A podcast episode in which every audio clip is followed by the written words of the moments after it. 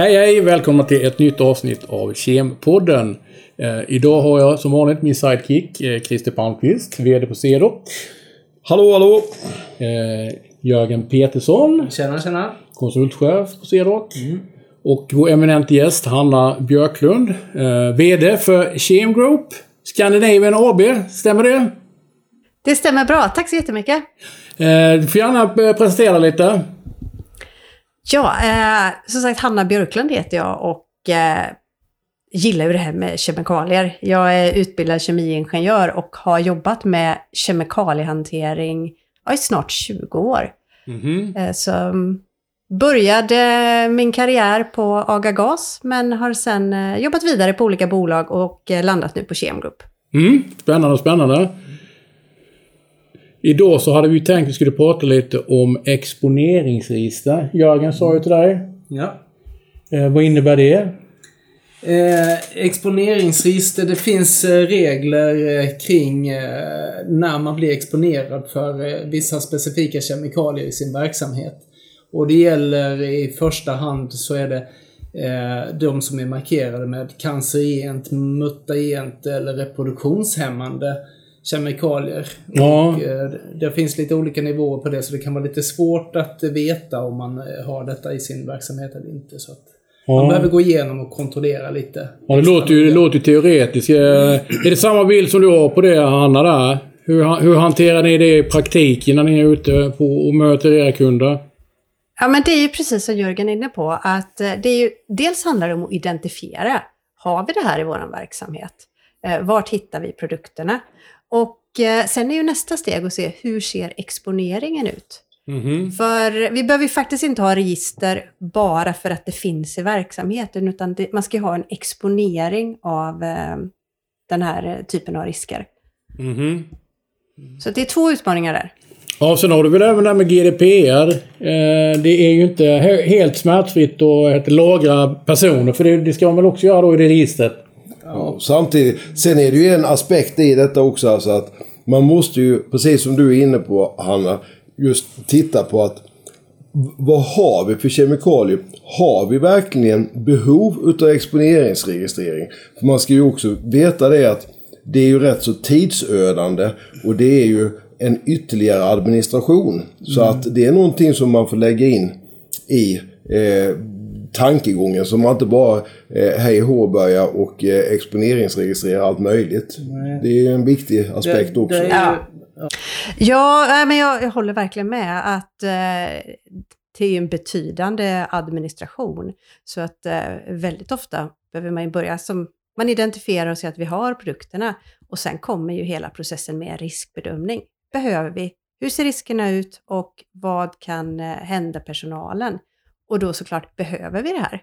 För där har vi ju arbetsmiljökrav idag som säger att om det finns bättre alternativ som inte har lika höga arbetsmiljörisker så är det det vi ska använda. Mm. Och det blir ju bättre för personalen men framförallt betydligt mycket billigare i en verksamhet.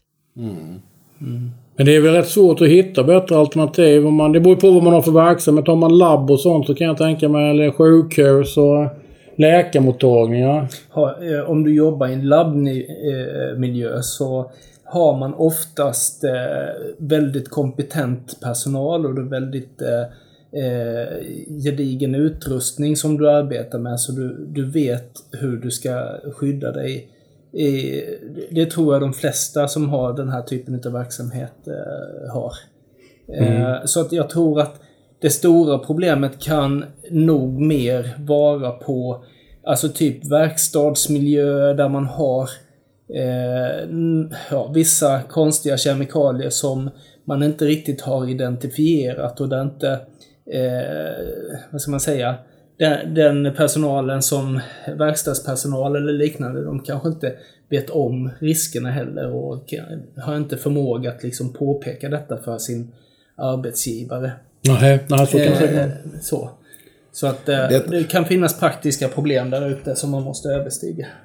Det är, ju, det är ju helt klart någonting som faktiskt man i sin intern marknadsföring kan ha nytta utav. Just den här biten att, att medarbetaren känner att att man som arbetsgivare bryr sig om eh, sina medarbetare. Att vi gör detta i syfte för att förebygga så att det eh, absolut inte ska ske några olyckor i onödan på denna arbetsplatsen.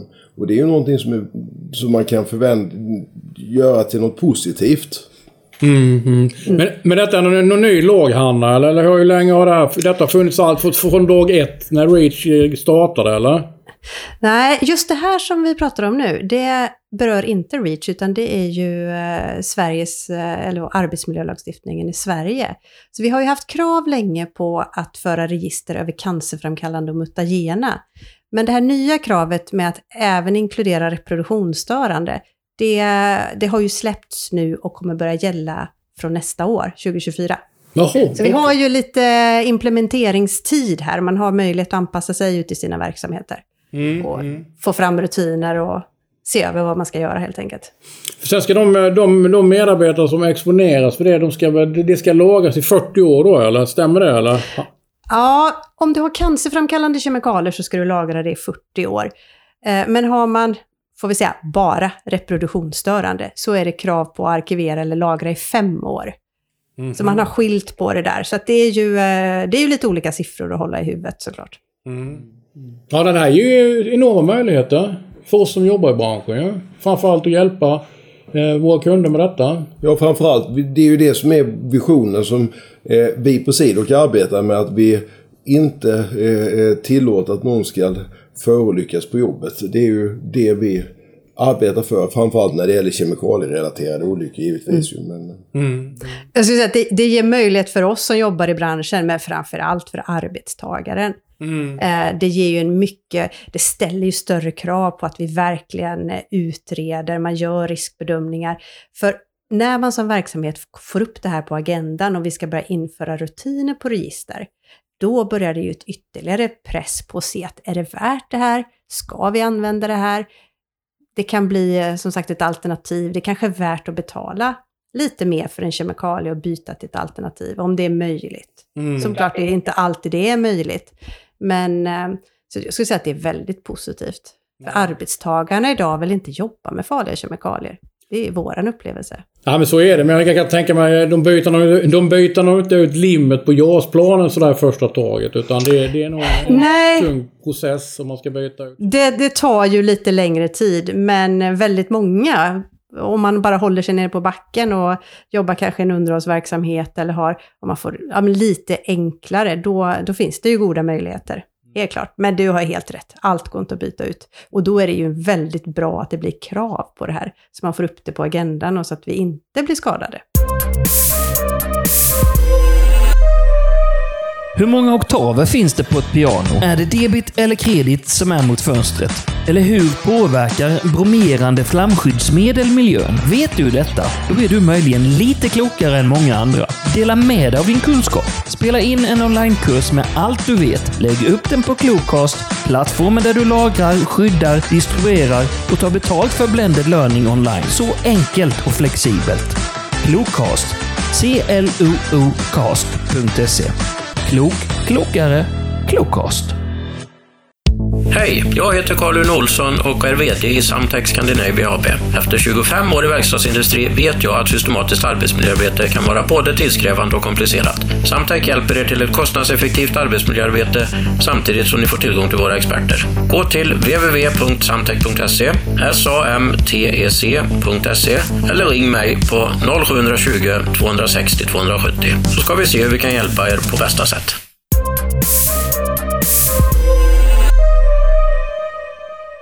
Du var inne lite på REACH-lagstiftningen förut Kent och eh, även om det inte är direkt kopplat så är det ju faktiskt så att hela den här gruppen cancerframkallande, mutagena och reproduktionsstörande, det är ju ett, den typen av klassning, det är ju det som lyfts upp på REACH och kandidatförteckningen.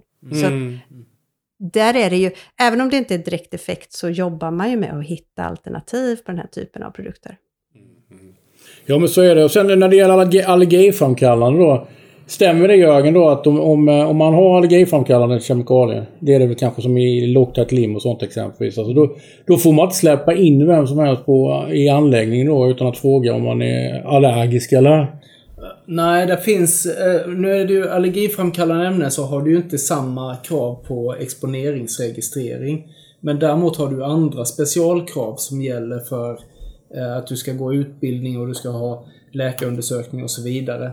Eh, och, och, där ska också finnas riskbedömningar genomförda på detta så, och eh, en skyltning då som talar om för de som vistas i lokalen att här pågår någon form av arbete med allergiskt framkallande produkter. Mm, mm. och, och ja, där finns lite olika krav kring det så att det är också, det kan vara lite så här är det försumbar användning så kan man slippa en hel del utav det men då gäller det också att identifiera och dokumentera just den här eh, att det är försumbart då. Så att eh, det, det är lite sådana här ord som, som nämns i lagstiftningen som är lite, vad ska man säga, eh, lite svårtolkade när man säger att det är någonting ska, kan vara försumbart då. Va? Så då är det upp till tolkning helt enkelt. Ja, men det var, det var, vad var det mer jag tänkte på? Det, det, det kommer väl en ny, apropå lagtext, det kommer en ny härdplastutbildning här nu i augusti 2023. Mm. Är det inte så, Hanna? Jörgen? Ja, precis. Eh, och där har vi ju kopplingen mot REACH. Ja. För där har vi ju haft kravet i arbetsmiljölagstiftningen i Sverige. Och um, då har man ju sett inom hela EU då att det var ju inte så himla dumma grejer. Utan det har man då infört eh, på, på just diisocyanaterna. Ja, just det. Som det finns krav på. Och sånt finns det i lacker och sånt då eller? I färger? Precis. Ja, det kan vara fogskum till exempel innehåller diisocyanater. Men det finns nog flera applikationsområden mm. på det. En stor skillnad där som vi har sett faktiskt är att, eh, som du nämner, lacker, polyuretanlacker innehåller ju diisocyanater. Mm. Och um, då har man ju riskerna, anledningen till att man har haft det kravet, är att man kan få astma av dem. Okay. Då har man ju sett att man har ju faktiskt förändrat produkterna något inom Sverige och gjort så att de inte riktigt är astmaframkallande utan de bara är farliga att andas in. Och då har ju inte kravet på utbildning gällt i Sverige. Men det är ju faktiskt en skillnad till det europeiska kravet som kommer att eh, där tittar man mer på molekylen i det. Och har du en polyutanlack så, så omfattas den då av eh, utbildningskrav. Mm. Ja men det är bra, det är bra. Men det är kanske det som är tanken med att man lagrar informationen i så lång tid som 40 år. Så att om man då blir sjuk så kan man komma tillbaka sen då och, och då kan man företaget som har ett register och se att nej, det, du kan inte ha fått det här. Det är väl lite så den praktiska användningen av det, eller? Som jag har fattat det. Ja men precis, ja. absolut. Mm. Det är ett väldigt stort ansvar på arbetsgivaren. Ja det måste det vara ju. Ja. Ja, det, det finns ju, där kommer ju andra konstiga, alltså praktiska problem och det är just det här med att, att man ska välja ett eh, kemikalie system till exempel då och sen så helt plötsligt så byter man antingen från Excel som man har jobbat med tidigare till en leverantör som eh, kanske Kemgrupp eller Sidoc. Eh, och sen kanske man till och med byter ännu en gång så här. Och, och det är klart att då kan det vara svårt att få en kontinuitet i det där. Mm. Eh, ja, verkligen. Precis, sedan, sedan är det ju det också just den här biten att arbetsgivarna idag vill man attrahera den, alltså de vassaste knivarna i lådan eh, ute på arbetsmarknaden. Då gäller det att man arbetar med de här frågorna och lyfter upp dem på bordet. För att det, gör, det ger en, en, en ryktespridning om företaget. Att det är ett, ett bra företag som tänker hållbart och här vill jag jobba, här vill jag lägga min tid. För jag vet om att jag kommer hel och ren hem från jobbet. Här känner jag mig säker helt mm. enkelt. Mm. Ja, det är spännande. Ja, vad har ni för utmaningar på, på Kemgrupp här nu framöver då, under 2023? Ja, det är ju att jobba med, med de här frågorna och lite som ni var inne på, substitution, byta farliga kemikalier mot mindre farliga, det är en utmaning. Jag tror också det är där eh, framtiden ligger. Vi måste försöka pressa in och få bättre kemikalier. Eh, både när man tittar på miljöaspekterna, men hela hållbarhetsbiten. Mm. Så um, det är ju mycket frågor vi jobbar med. Mm. Vad säger du Christer, du som är VD på Cedroc, vad har du för utmaningar här nu framöver? Nej, det finns ju många utmaningar att jobba med. Vi har ju nämnt några av de här utmaningarna. Och det, det jag ser det är just den här biten att man, att man går i, jag brukar kalla det en trappa. Där man börjar att identifiera att vi börjar arbeta med kemikalier. Vi börjar med att se till att vi har säkerhetsdatablad på alla kemikalier. Vi börjar med att titta på att Eh, eh, har vi några riskkällor? Behövs det göras riskbedömningar? Att man agerar på de riskbedömningar man gör. Och där har vi ett jättejobb, framförallt att hjälpa till och informera. För det är ju vår skyldighet som konsult att eh, hjälpa kunden eh, att ta nästa steg. Mm. Och eh, där har vi mycket att göra har vi. Få ut mm. informationen i sin verksamhet. Mm. Sprida informationen. Mm. Ja, det är väl den största mm. utmaningen. Va? Mm.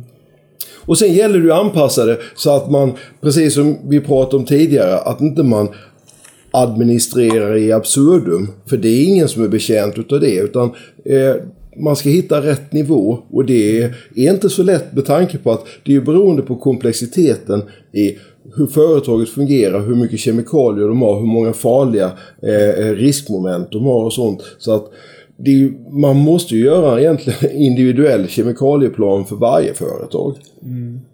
Så att... Eh, ja, mm. det, det, är väldigt viktigt. Ja, nej, men så är det. Så är det. Nu börjar dagens avsnitt ta slut och eh, vi får tacka Hanna för eh, ett, ett bra samtal. Och dig med Jörgen. Tack så Så tack så jättemycket. Tack, tack. Och nästa avsnitt kommer eh, efter påsk. Nu är slut.